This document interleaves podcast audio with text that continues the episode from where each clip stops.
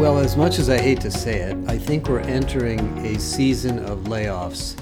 And all of the press about the layoffs at Twitter were so interesting this week. I wanted to make some comments about the process, the best practices, and what's been happening lately. So, first of all, when a company lays off a large number of people, it's a capitulation by leadership that some mistakes have been made. And what happened for the last 12 to 14 years is most companies grew like crazy. Their investors and venture capitalists told them, grow faster, grow faster, grow faster, hire more people, here's more money. And leadership took the money, took the bait, hired the people, and suddenly we have a slowdown and they look around and they can't afford it. And so the first thing that I would say about a well run layoff strategy is for leadership to admit that this is not the employee's fault. I was laid off by a tech company around the 2000 recession.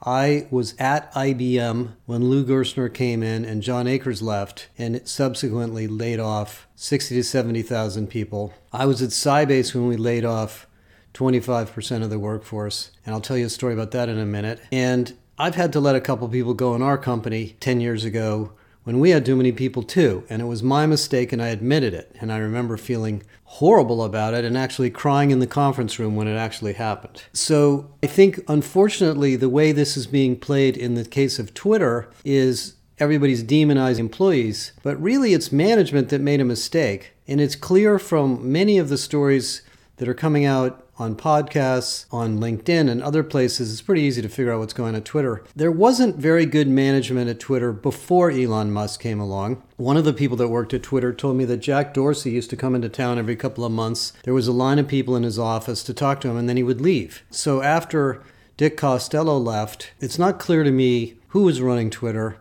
And there probably was a lot of chaos, creating a lot of mid level managers and too many people. My own personal experience with Twitter is it's an interesting service, but not a well run company at all. I tried to buy advertising on Twitter and I couldn't. There just it just wasn't possible. The system didn't work. So I think there's a lot of things about Twitter that just haven't worked for a long time. But anyway, first is leadership has to take responsibility. If you read the letter that came out from the CEO of Stripe this week and many other of the companies that have done small layoffs, it's really healthy for the leadership to take responsibility and talk about what happened, not only for you know themselves, but for the people that are leaving, so they understand that in some sense it's not personal, even though it is personal. And that leads me to the second topic of layoffs is for those of you that have been laid off, it is personal. It's always personal. It's very personal because the person being laid off First of all, it feels like hell because they're suddenly forced to change their entire life. They now have to spend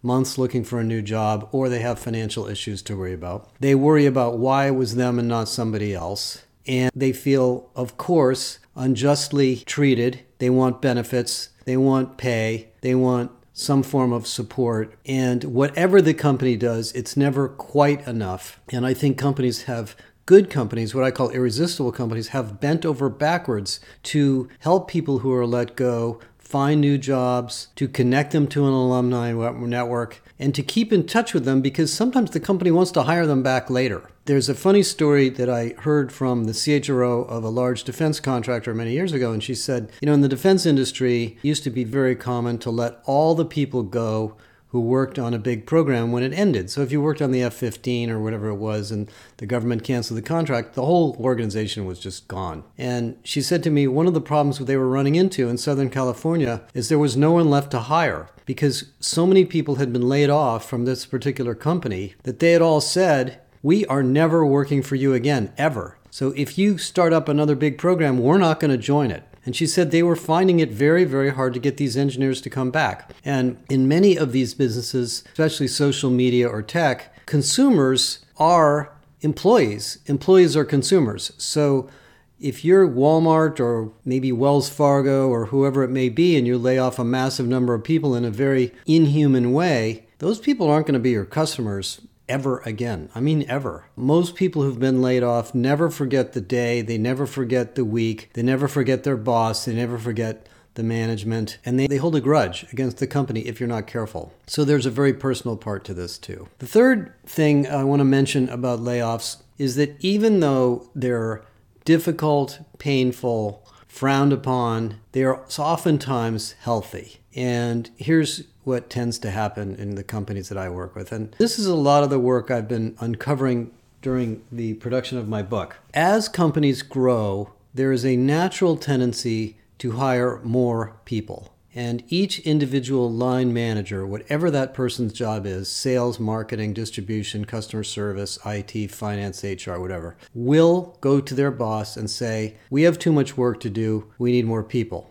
And the simplest answer is you kick it over to the talent acquisition team and they go out and they find somebody to fill the job. Unfortunately, that doesn't scale well. Companies don't grow linearly with the number of people. If each person does not increase or at least maintain the level of productivity, actually the opposite will happen. The more people you hire, the slower the company will move relative to its past because there's more people to talk to. So if you haven't broken down the work into the appropriate teams, if you haven't been constantly redesigning, as we call it, the work and the jobs, hiring more people can oftentimes be a slowing down process because if the management team isn't clear on how we're going to manage this now larger group of people, you've just created more meetings, more interconnections, more discussions, and more complexity. And so, what a layoff does is it's kind of like losing weight where you know after a while you realize you know i haven't been eating very healthy and it's been i haven't been getting enough exercise i haven't been walking around enough and whatever i got to stop and get myself back on track. And honestly that's what companies need. This is why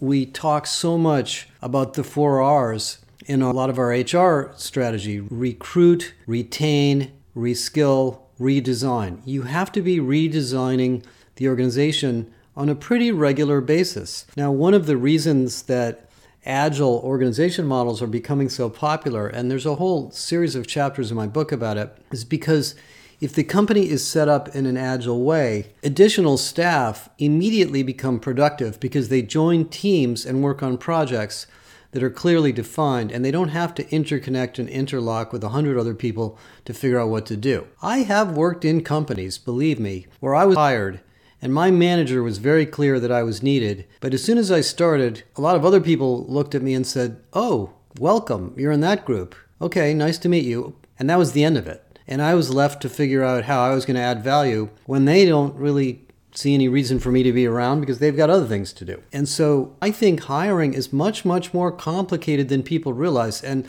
when you hire quickly, you, you almost always create problems. I mean, the theory and the concept that many leaders now understand is hire slowly. Take your time. Make sure you know that this person fits. Make sure you know that you have the right work design for this person. Make sure that their skills fit the needs of the complementary skills of the other people on the team and the project. And make sure you know you're hiring somebody for a long time. One of the truisms or concepts that I learned many years ago and I've discussed before is people don't become the company, the company becomes the people. There's this belief system that our company is so well described and defined and we have such a great operating model that people will come in and they'll learn how to do things our way. Yes, of course, that's true, but the opposite happens too. If you hire a whole bunch of new people quickly and they all come from different backgrounds and different cultures, and they don't have time to assimilate into the culture of the company, you just changed your company. And I think companies like Twitter have probably been going through this, maybe not Twitter so much, but certainly lots of startups where they've hired a lot of people very quickly and they haven't taken the time. Now, the final point I'll make on this topic is HR for those of us that are in HR, we are very conscious of these issues. You've probably been through a merger and an acquisition, you've had to lay people off, you've looked at people in duplicative jobs, and you've, you know, had to make these difficult decisions. The opposite of that is when you do hire, your job or our job is to make sure the organization is clear on the responsibilities of these people, and we are not reducing productivity by hiring people. I'm not saying that's easy, but you have every right to ask those questions during this scale up process of the company so you're prepared before there needs to be a scale down process. And I also think one of the things that's been going on in the last couple of years is many of the high growth, high market cap, overpriced, overvalued companies that are now laying people off are run by people that are relatively young in their careers. They haven't been through a lot of this before. They're learning on the fly. And they do believe that scaling is all about hiring. And they maybe haven't had the opportunity or the exposure to a situation where you have too many people and it's really, really difficult to figure out what to do. And it's a very unique skill to take a large organization that is not functioning well and figure out how to redesign it, reorganize it, and possibly downsize it to, to make it more effective. By the way, I have a feeling what's going on in Elon Musk's mind, and I have no way of knowing exactly what is going on in his mind, is that one of the things he's saying is, I don't have time to figure out everything that's going on in Twitter, so let's just start with a layoff to clean things up and get everybody focused. And there have been all sorts of hilarious stories about engineers having to print out the code they're working on and talk to Elon one on one about what they're doing. That may be true. I don't know that that's good or bad, but the company probably needed it. And I would be willing to bet that after the disruption that's taking place is over, we're probably going to see some interesting new things come out of Twitter that are badly needed and long overdue. Now, let me talk about the layoff issue for those of you as individuals who have been laid off or have the unfortunate opportunity of getting laid off. And I'll give you my own personal experience and the experience I've talked to many other people. So I'm in my mid 60s, entering my late 60s. I've been working since 1978. I came out of college as an engineer. I had a pretty traditional expectation for my life. I had no aspirations to run my own company or be an entrepreneur ever even though my father did it, and went to work for a big company, and I thought that was that. And as some of you know, I worked for Exxon for two years as an engineer. Decided I didn't like it, went back to college, was going to get a PhD, decided I didn't like that. After a master's degree, I went to work for IBM. Spent 10 wonderful years at IBM. Watched IBM go through a wrenching transformation from the proprietary systems business to the open systems business. Didn't really make that transformation well and watched the company go through massive downsizing. I worked on the 21st floor of a building in San Francisco called 425 Market Street with a lot of other IBM people. And one day I was there in the corporate staff, and there were, I don't know, 75 people on the floor. And I used to sit there and do my work and look out across the floor and talk to all these different people. A week later, I was the only one on the floor. I mean, I, I, I, can't believe this happened, but they laid off so many people. I was one of the only people left on that floor. And I used to go into the office, and I was playing around with OS2 at the time, if anyone knows what that is. And I used to just kind of get depressed. So anyway, I eventually left, along with a lot of other people, went to work for another company. It was a software company called Sybase, very high growth company in the database market, extremely well run at the time, very demanding company, competing with Oracle, but really having a lot of fun. We grew like crazy, hired tons and tons of people. I met some of the smartest people I've ever met in my career there. And about seven, eight years into it, our main competitor at that time being Oracle, and to some degree Microsoft, caught us in the market, figured out what we were doing, replicated our technology, and really made it hard to grow. And so Sybase acquired PowerSoft and a couple of other companies and tried to get into a more enterprise oriented set of products. It was back in the days of client server. And uh, it was tough because we hired many, many good people, but the core strategy and fundamental belief system of the company was still based on this database technology that had become somewhat commoditized. And I don't think people could come to grips with it. And so, a company that was very well run and very productive and very successful during its growth phase had a very hard time spreading its wings to become more of an end to end solution provider. So, there were layoffs. And I remember, funny enough, same thing that happened at IBM happened to me again. I was in a floor of an office in Emeryville, California, which is across the bay from San Francisco. It had more cubes, so it was harder to see people, but I knew there were about 100 people on the floor. On a Friday afternoon, I got an email accidentally pre announcing the layoff on Monday. I don't know why I got it. Somebody pushed the wrong button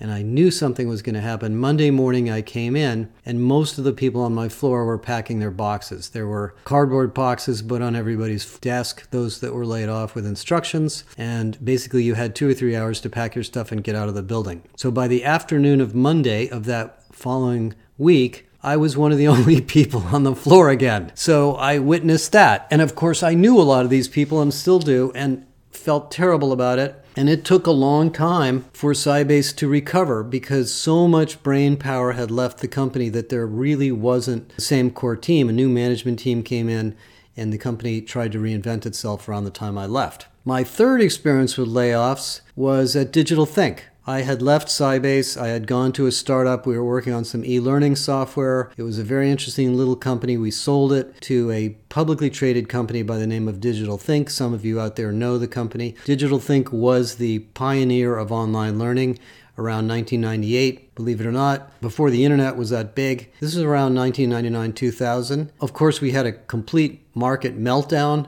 in the middle to late 2000 followed by 9 11 in 2001. And sometime between the end of 2000 and the middle of 2001, the stock market had a huge crash and I got laid off. And what happened to me, for those of you that have been through this, is the same thing that happens to everybody. It was a complete surprise. The founder of the company called me in, into a conference room, gave me a manila envelope, and didn't say a word. I think he was too embarrassed or maybe a little afraid to say anything. And I just looked at him and I said, Are you laying me off? And he goes, Yes. And that was the end of it. I took the orange paper thing with me. I didn't say a word to him. I really was too stunned. I took the envelope back to my desk, which was in an open office. So there were people all over the place. And I just had, you know, this terrible pit in my stomach. And then I called my wife and I told her to come pick me up because I did not feel capable of driving home. I was just too upset. And we left my car in San Francisco and she drove me home and I came back and got my car a couple days later. So these are very, very difficult situations for individuals. They're very difficult situations for managers, but they are reality of the business world. And let me give you the positive of all this. Business is a wonderful, creative endeavor. The reason business is so cool is that companies and individuals are constantly coming up with new ideas, new products, new services, and then new organizations around them. And everything that was a best practice 10 years ago changes, so there's all sorts of new ideas being invented all the time. We as individuals, if you decide to work in business,